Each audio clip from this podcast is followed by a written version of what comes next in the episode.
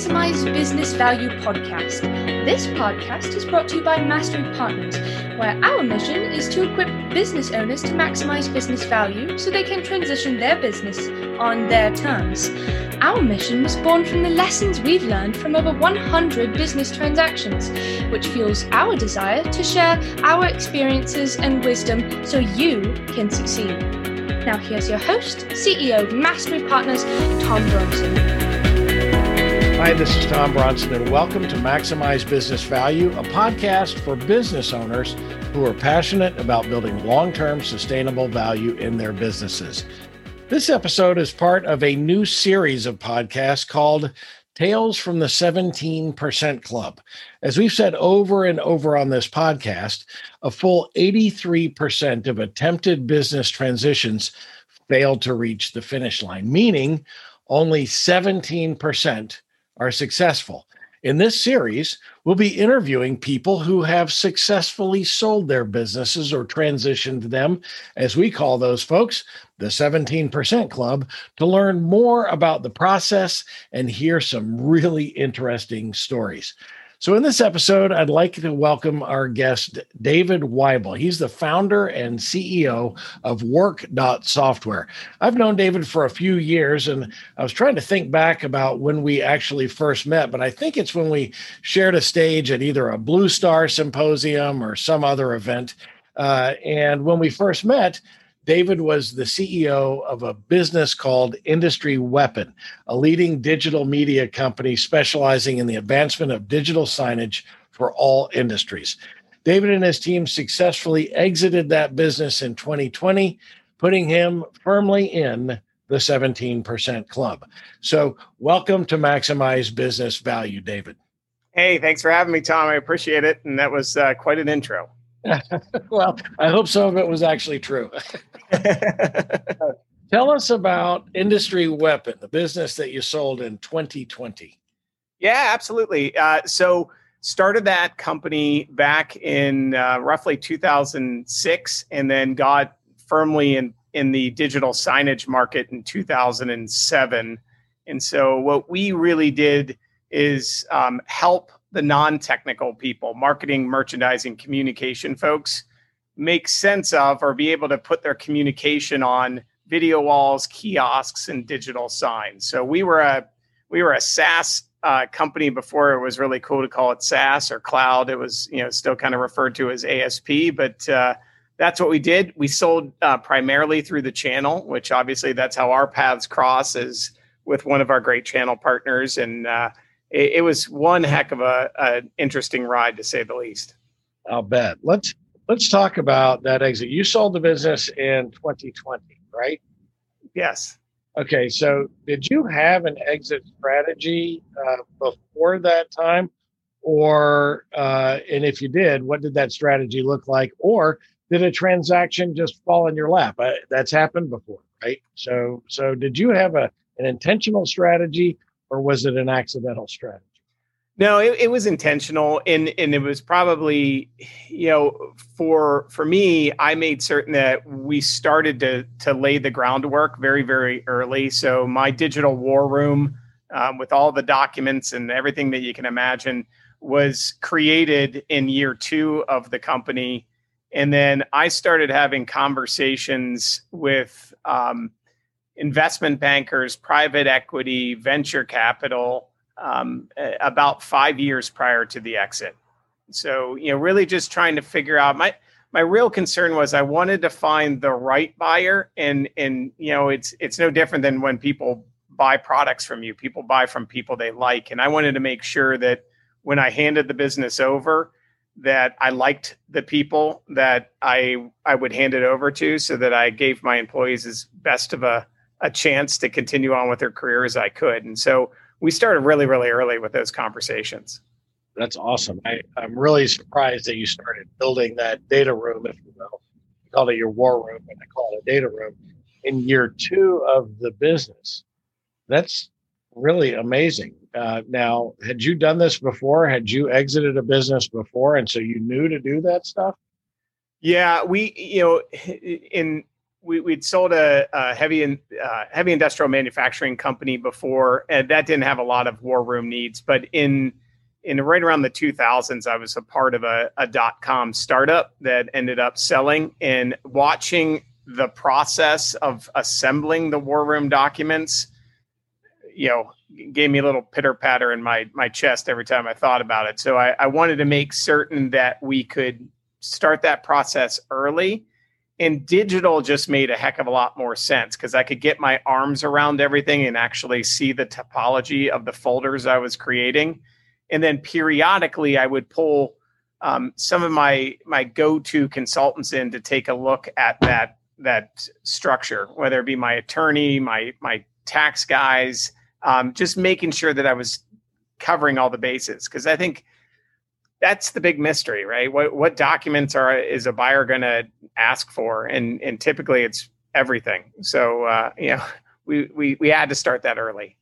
Yeah, we're going to talk about due diligence and the things that they ask for in just a minute. So, so you started contacting investment bankers, private equity, venture capitalists, those folks about five years prior to the deal, uh, I think. So, at that time, did you have a timeline for when you wanted a transaction to happen? No, but you know, when we started into the digital signage market, we went out and um, raised a, a small round of of angel financing, right, right in the they call it the million dollar mark. And so uh, I knew I owed it to those investors to to get them some sort of return. And you know, when I accepted their investment, it was always understood that you know this wasn't a lifestyle business for them and and they would expect us to exit so we knew something had to happen at some point and so again it, for me I, I just felt it really important to to get to know people over time and then not be in that situation where I felt like I was in crunch time. You know, when I knew it was time to go, I wanted to be able to reach out to those handful of people that i had I'd, I'd met that I liked to begin the process. Okay. All right. So you started talking to them around five years before. Did a did a timeline become clear to you as you started having engaging in those conversations? Like, all right, this is it. We want to do it in 2020, and now here's what the time frame looks like, or did it just sort of evolve into that? It evolved, but I can say that the conversations were really valuable um, in, in, really just getting clear on on what I wanted and what I should be expecting the process to look like. You know, everybody tells you, you know, it can happen pretty quick. It could it could be three months. It could be six months.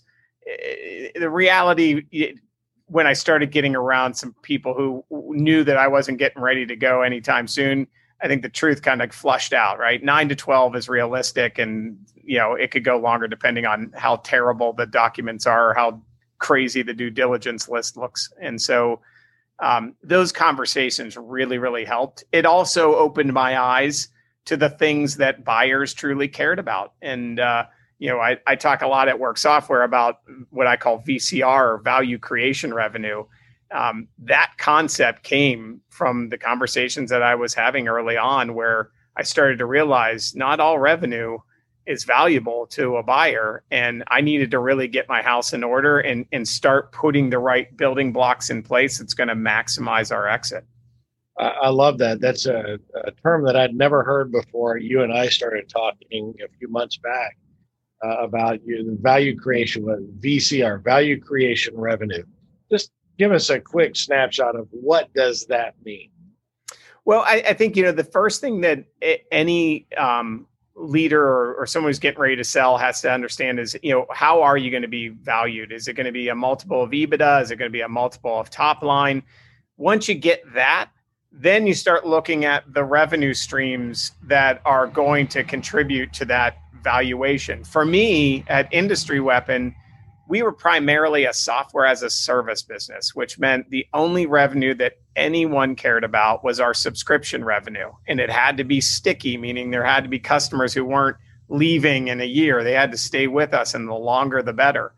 And so that was a real, real driver for me. If it's EBITDA for a different company, right, they're going to look for the things that are going to drive the most uh, most cash to the bottom line, so they they get that number up and and where they want it. It also allow them to earmark certain expenses that they can say, hey, when I'm gone or when I sell, we're going to add back some of these expenses or or bring this revenue back into the the EBITDA number because I'm no longer going to be here. So it really it really helps you open your eyes from that perspective and then for your team when they understand what revenue streams really trip your trigger and why the magic happens right? You're you're if you have a technology team they start building features that complement that revenue stream. If your sales guys are out selling they know now what to focus on and why it makes sense.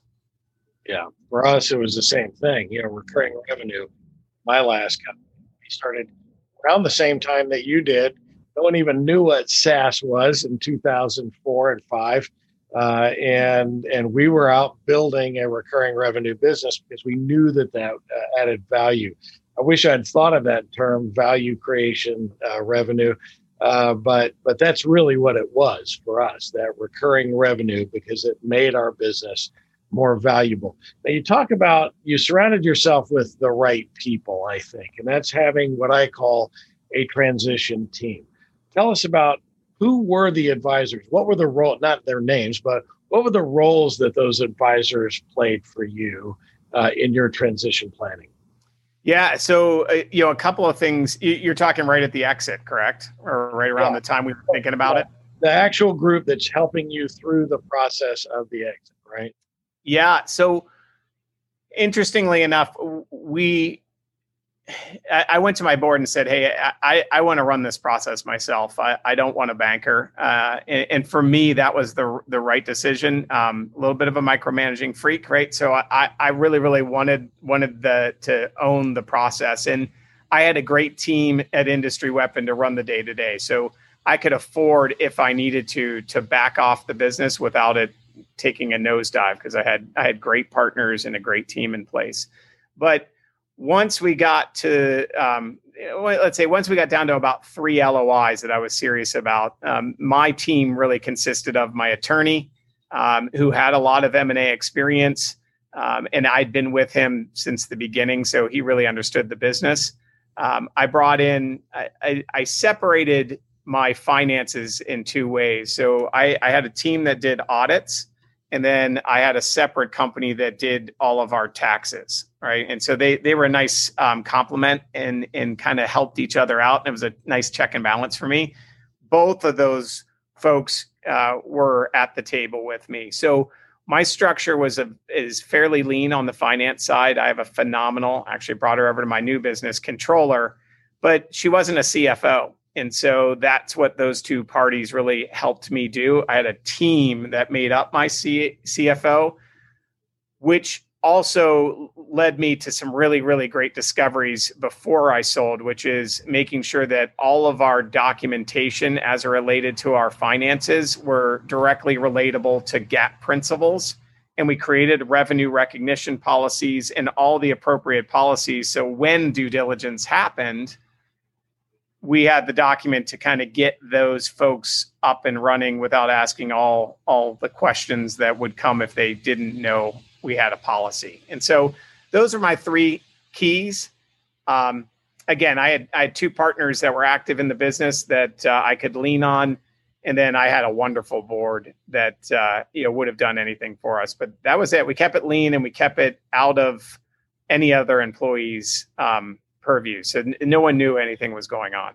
Okay, well, we'll talk about that in a, in a few minutes. Um, you know, running a process on your own is certainly an option. Since you'd been through a process before, you really sort of understood that. You know, it can save a little bit of money. For, for most businesses, it's probably better to have professionals running that for you, but you kind of fit into that ideal um, kind of tweener zone, I would call it, where you had the bandwidth to do it yourself and you had the infrastructure to put the get put together the data and manage the process.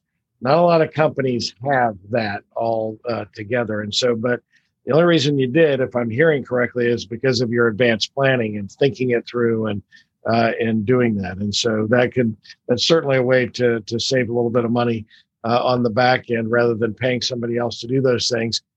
So long as you have the bandwidth to do it. So I, I applaud you for doing that. I, I've done the same thing in my businesses, but I've also in other businesses used professionals uh, to help facilitate uh, a deal in that. Um, so let's talk about the once you made the decision and you go out and you and you find the three companies and you've got a LOI from each one of them. Well, now it's time to get into kind of that dreaded due diligence. How did you narrow it from three to one, or did you? Did you play all three of them throughout the process? Yeah, well, I I should first tell you the the LOI process it it got narrowed down to three. It was a ton of of companies, and so very similar to the the deal room uh, that was that was built, or I should say, the war room that was built with all my documents. I had a a similar interface. I used dealroom.net to to do all of this I used a, a, a subset of that deal room technology to to get everybody who was thinking about this transaction in my system. The great thing about it was I could see who was opening my my documents. I could see what documents they were opening. I could see how long they were looking at it, which really helped me understand who was serious and who was just kicking tires, right? And so that was really important. But once once we got it down to to three, um, I was actively having conversations with all of them up until the signature, right? Because you know I, I had some great advice from from my advisors and some of my mentors on you know the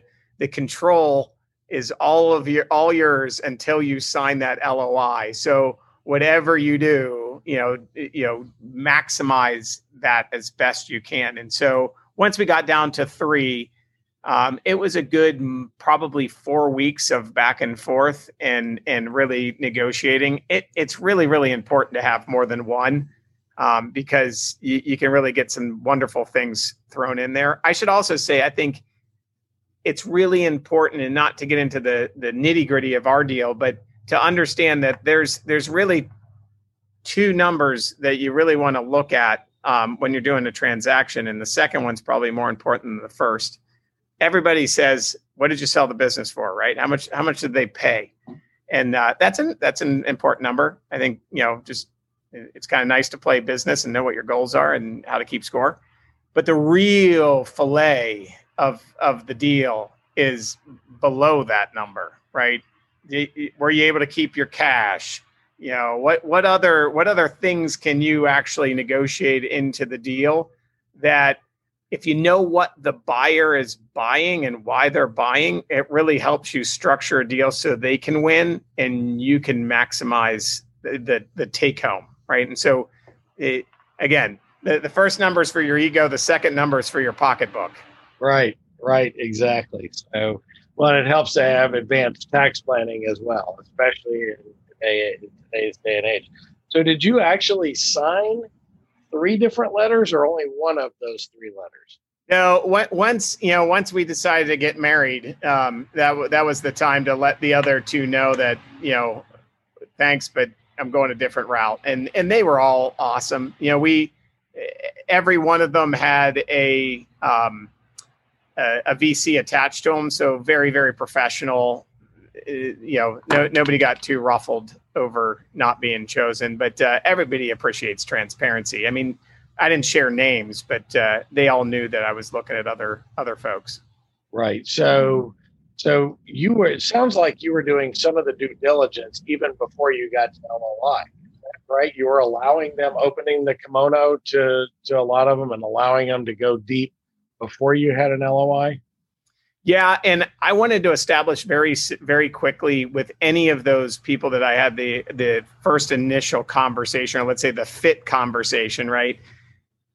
How I was going to value the business. And and I think sometimes people are afraid to do that. They don't want to throw a number out first, but I wanted to make sure that the the people that I was talking to understood that I was I was going to do the deal at at, at this you know this range in a multiple and i was i was kind of getting rid of and thinning out the herd very quickly. So for me we were a, a multiple of top line. We were not a multiple of ebitda. And so uh, first question out of my mouth is you know hey tom how, do you value businesses? Is it a multiple of ebitda or a multiple of top line?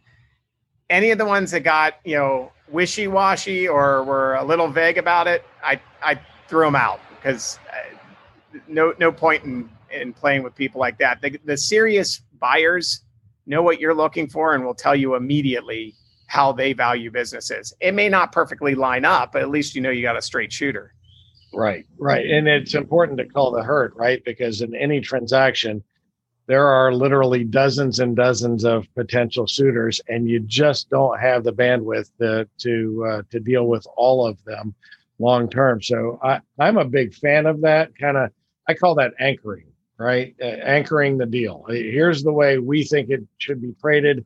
If you don't value businesses that way, you know, no harm, no foul. Thanks for your time. Moving on, taking away your access to my data room, right? Uh, and exactly. uh, I think that's a smart play. In fact, trying to remember uh, the book written by uh, the Blackstone Group. I think the maybe it's not Blackstone. Um, it's um, Never Split the Difference is the name of the book but it's mm-hmm. it's when you're in negotiating it's it's be the anchor. You want to be the anchor because then you can uh, weigh the conversation based on that. If you let the other person be the anchor then you're trying to pull them up to yours. Well now they're trying to pull you down uh, if uh, if if you're out of their range. I like that uh, philosophy and, and but it's but it's not for the faint of heart no, I mean it, it's it's just like any sales funnel, right? You, you don't. It, it hurts to see them go, but at the same time,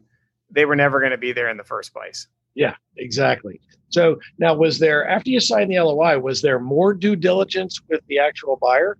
Oh my gosh, uh, yeah. All right, now just so you know, I did a uh, I did a podcast and I think a blog post. I called it the dreaded due diligence uh, I'll have to look up what number it is. I'll post it on the on the website again. But uh, so it sounds like you may have had a similar experience that I've had a hundred times. So so uh, how did this that that final round of due diligence go? well, I, you know, I got to say the, the the buyer was extremely thorough, and um, I, I, really appreciated that because again, I wanted to make sure we had a, a, a, good home for our folks, or at least do as much as I possibly could but it's amazing.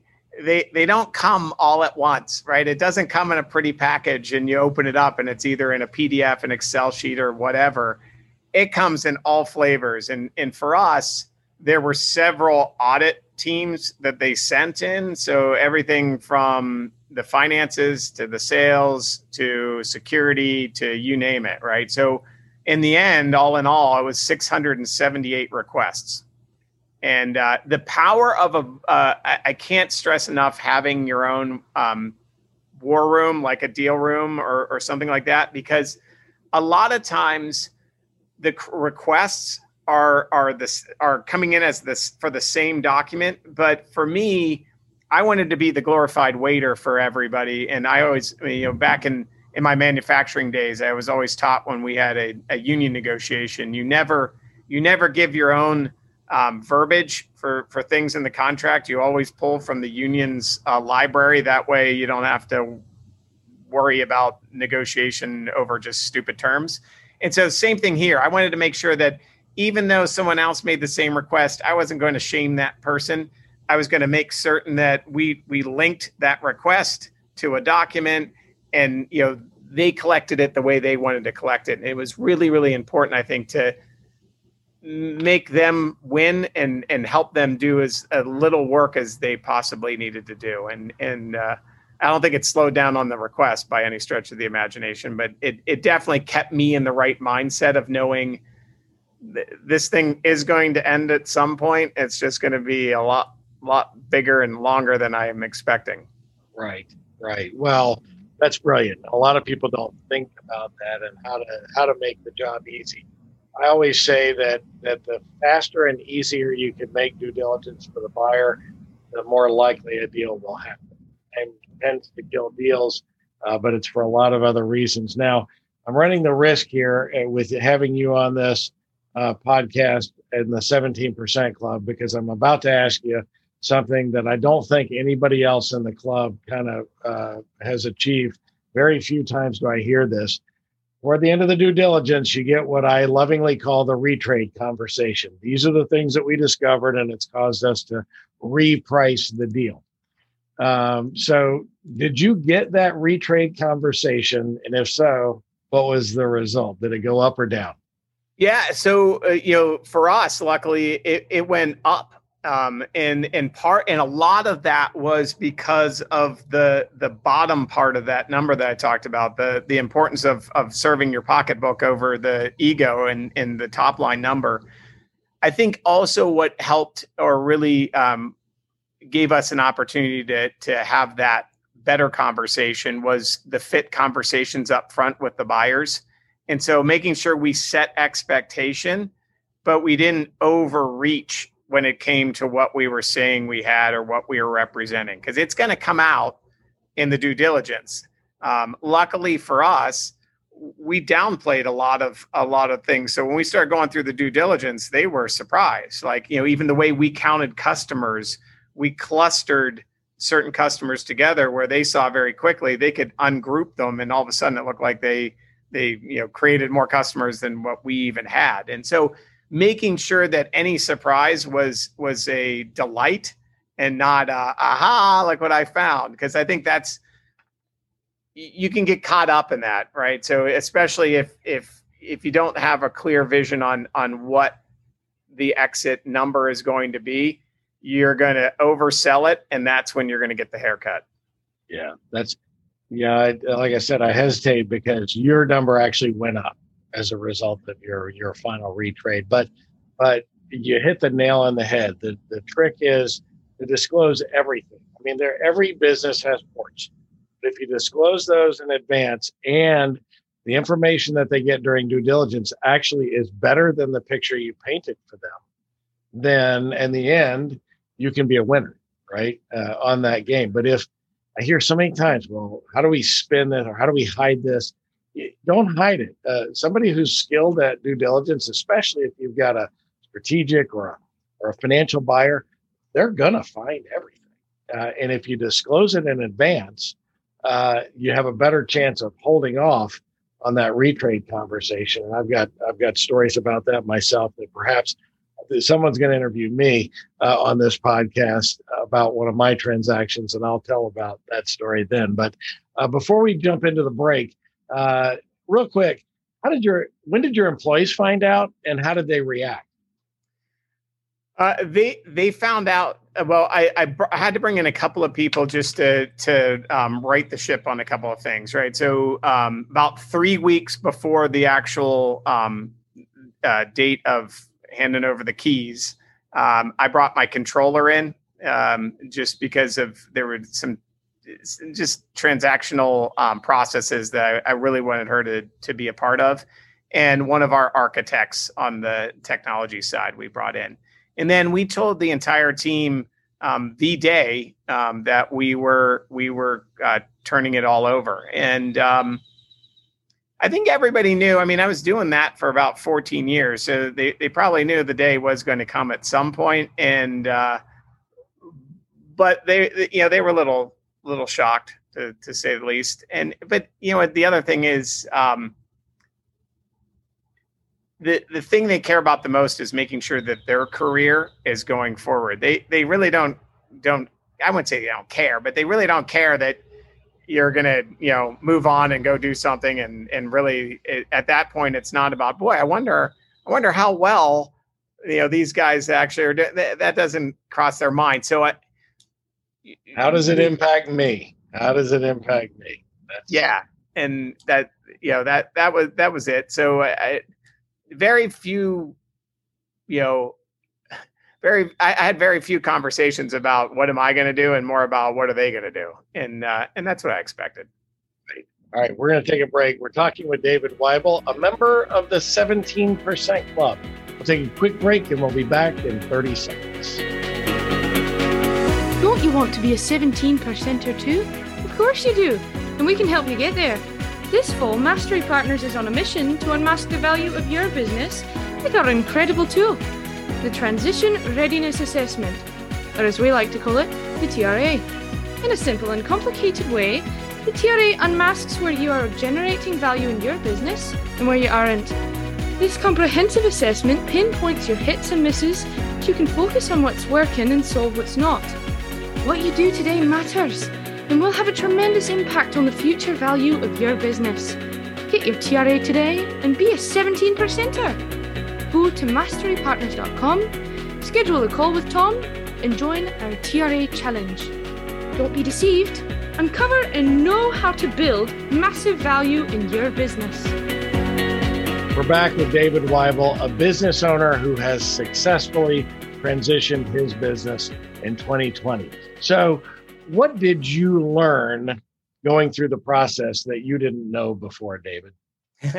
uh, man, there there were a lot of funny moments. Mind you, we have we have a we have a time limit. So, well, you know, it, it's funny. It, it's not some of the probably the big aha things that you know some people talk about. For me, it was the little mechanics um, that that were really really interesting. So, for instance, at at the end of the the due diligence process, you know, you're you're coming down to figuring out what all the numbers are, and again, the the number below the big number is really where the important parts are. But you're running a business and it's operating, so how do you know what the final numbers are, right? And so I am freaking out as we're coming to the end of the days. And mind you, I, am the guy on on the uh, on the company side.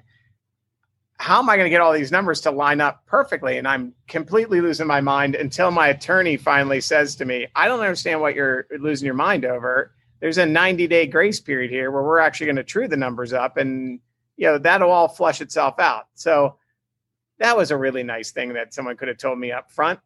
And then the other thing was we in our deal, um, you know, we we needed to set up an entity to to be able to to um, transfer the money and then disperse it to our shareholders. Well, no one told me that, right? And so as we're coming down to the to the end, my attorney says to me, "Hey, what's the EIN number for the uh, entity that you you formed?" And I'm like, "What entity?" Right? Like so those were some of the like goofy things that I was like, boy, that would be nice if someone had like a, a, a punch list for for the owners to be able to say, hey, by the way, in the next whatever few months, just form an entity so we can we can do all of this stuff, right? And then making sure you find a bank that can actually wire out to your to your shareholders, like just just those things were were a big aha. I think the other thing was a lot of times when you're getting ready to sell your business, um,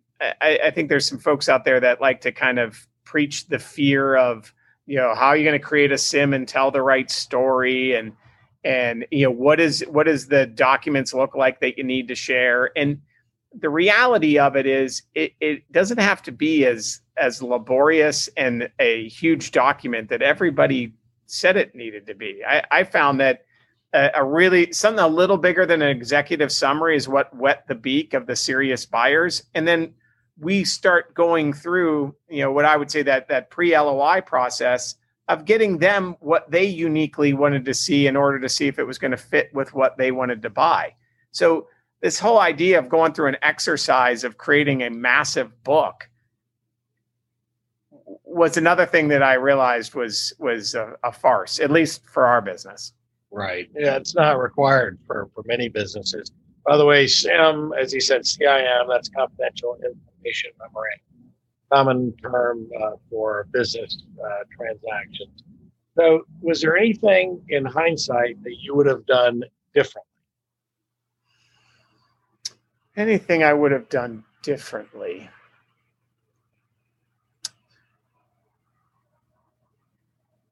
No, I, I, I was pretty happy with with the way we we executed things. I I I, li- I really liked the way everything went down. I I don't know because you know probably any of my complaints was how many more uh, requests am I going to get, and and we were as clear as we possibly could be. But you know certain people needed to be done certain ways. But uh, um, you know I, I would say looking back, and now I know because of of working in my my new uh, venture, eh, building a a better career trajectory um, uh, methodology for each and every employee um, would have would be something that I, I wish I would have done better. Because I, I, think um, I think I created m- more stress for for those folks during the transit transition, and and some people I think got overlooked with with some of the superpowers that I know they had um, because we didn't do a good enough job documenting the special nature of our team, and so uh, that, without a doubt, is something I, I would have changed. You know, we we we had just started to deploy this action based framework that we now have at, at Work Software. Um, but yeah, that that's probably my biggest regret. I, I, could have done a hell of a lot better job at uh, at helping people build their their live portfolio or their live resume. Right, uh, I like that. That's thinking about the people, right, and helping the folks down the line because this is an important transition for them as well.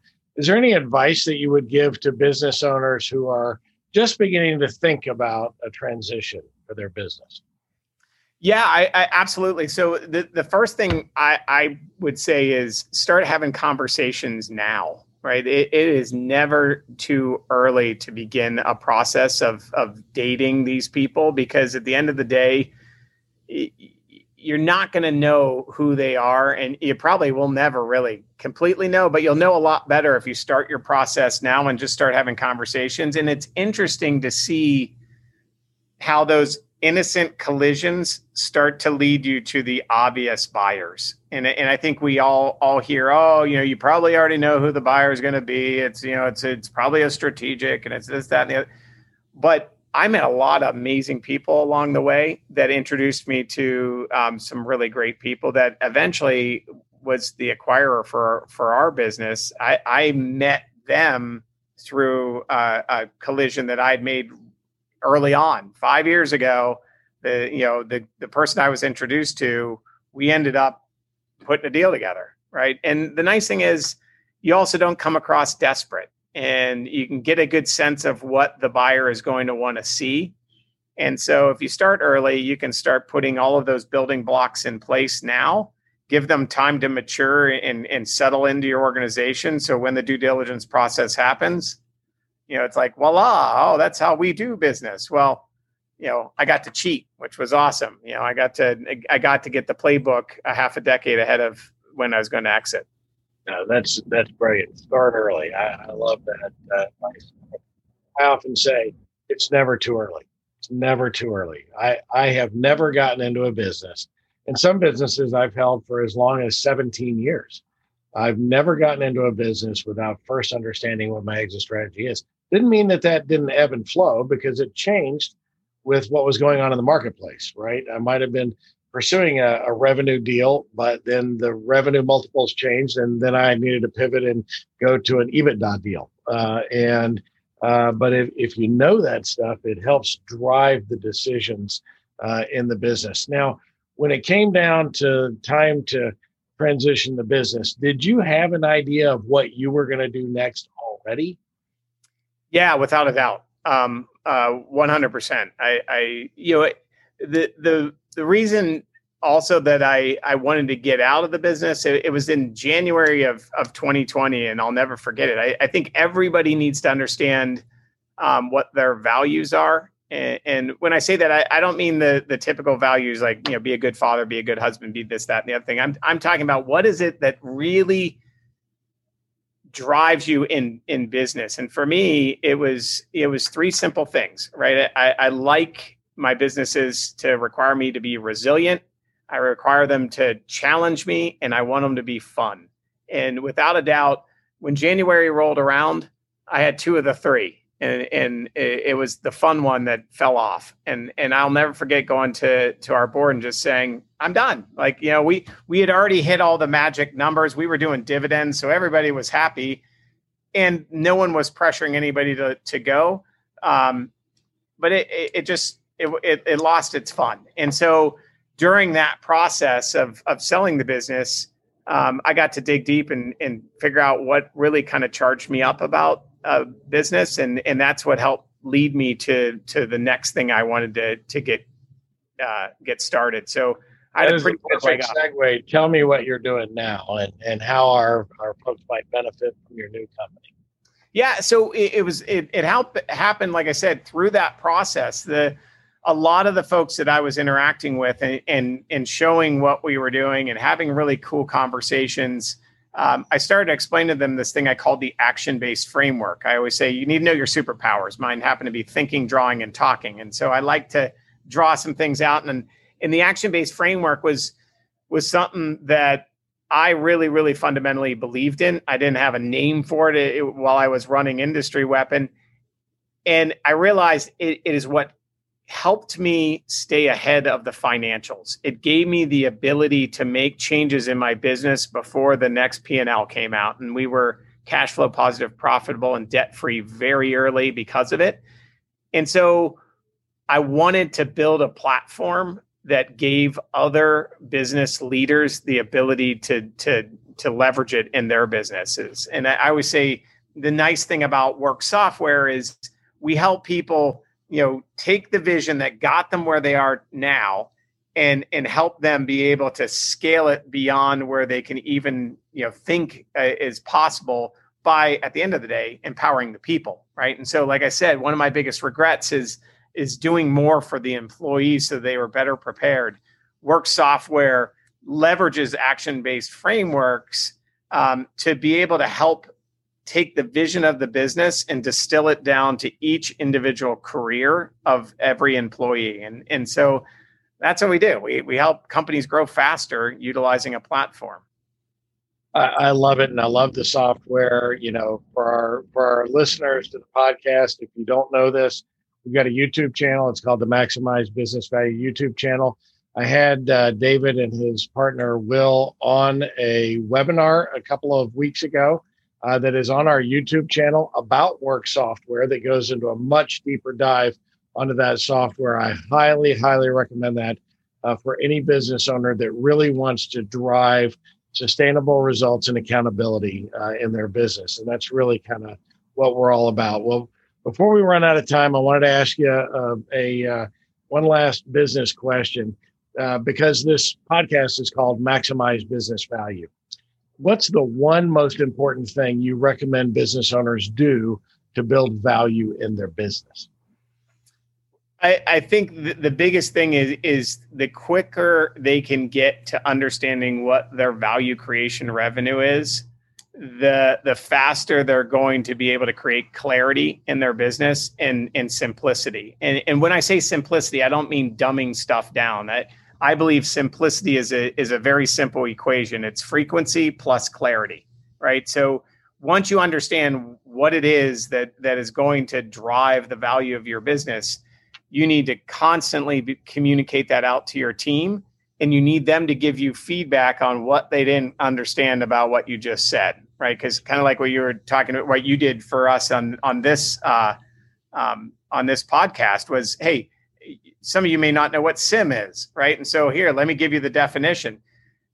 That happens every day in every conversation that business leaders have with their employees. So you, you got to increase the frequency of, of conversations that you're having and your managers are having. And you constantly need to make sure that you're creating clarity and getting them, I call it an intensity score, right? So we want employees to constantly be asking the questions to show that they're active in the business and and to communicate where we're not making sense and and and you know say it a different way or or, or work with them until they get it.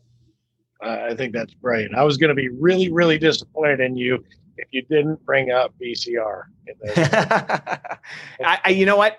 It i actually for us at Industry Weapon, when we learned about our VCR, it gave us the ability also to look at certain revenue streams and and change their their uh, their their their use, right? And and and align them more with the things that drove value. And and what was awesome about it is I could create more value for our customers with less cost by by doing some of these exercises. So I think there's hidden gems for for everybody once they understand what is the main driver of their business. That's awesome. In fact, I think we ought to follow up with a with maybe a blog post about what VCR is, what that means. Maybe I'll give you that write that blog post uh, for us, or we'll have you on another podcast just to talk about VCR.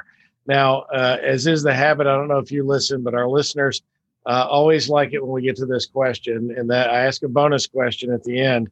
Uh, and so uh, I have to ask you, even though we're kind of doing a different series here, because longtime listeners would be disappointed if I didn't ask this question. What personality trait has gotten you into the most trouble through the years? I bet I haven't. Uh, I bet I, I bet I can answer this one for you, but I'd love to hear your answer.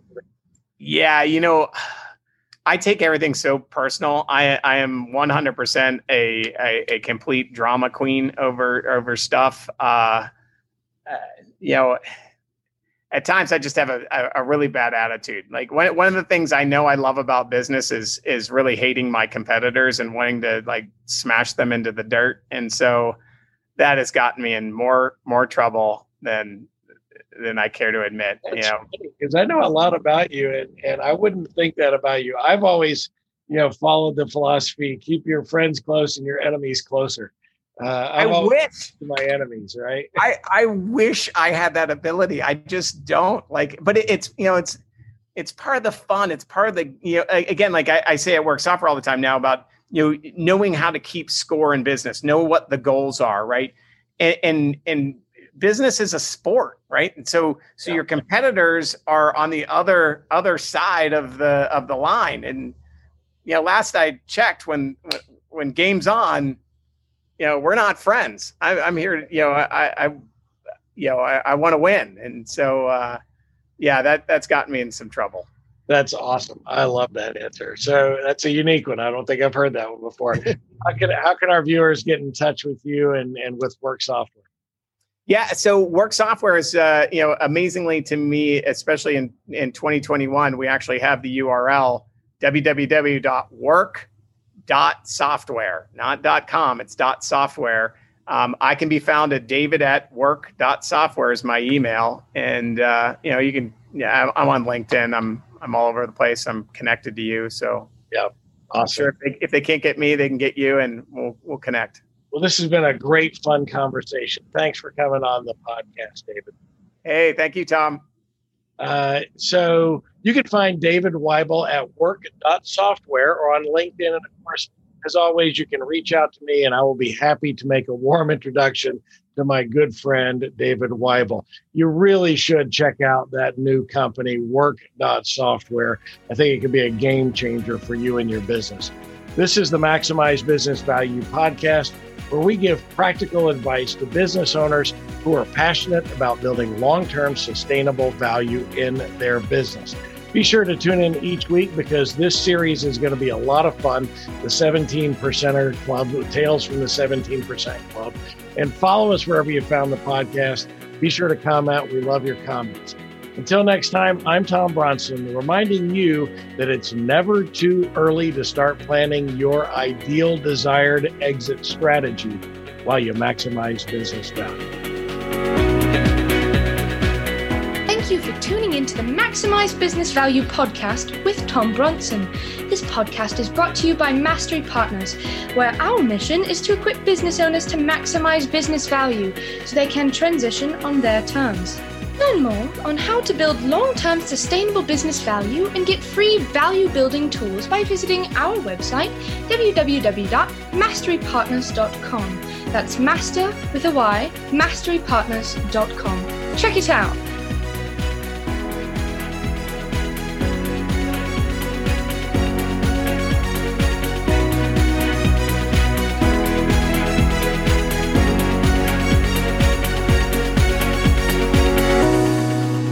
That was perfect. I wouldn't make any changes on that.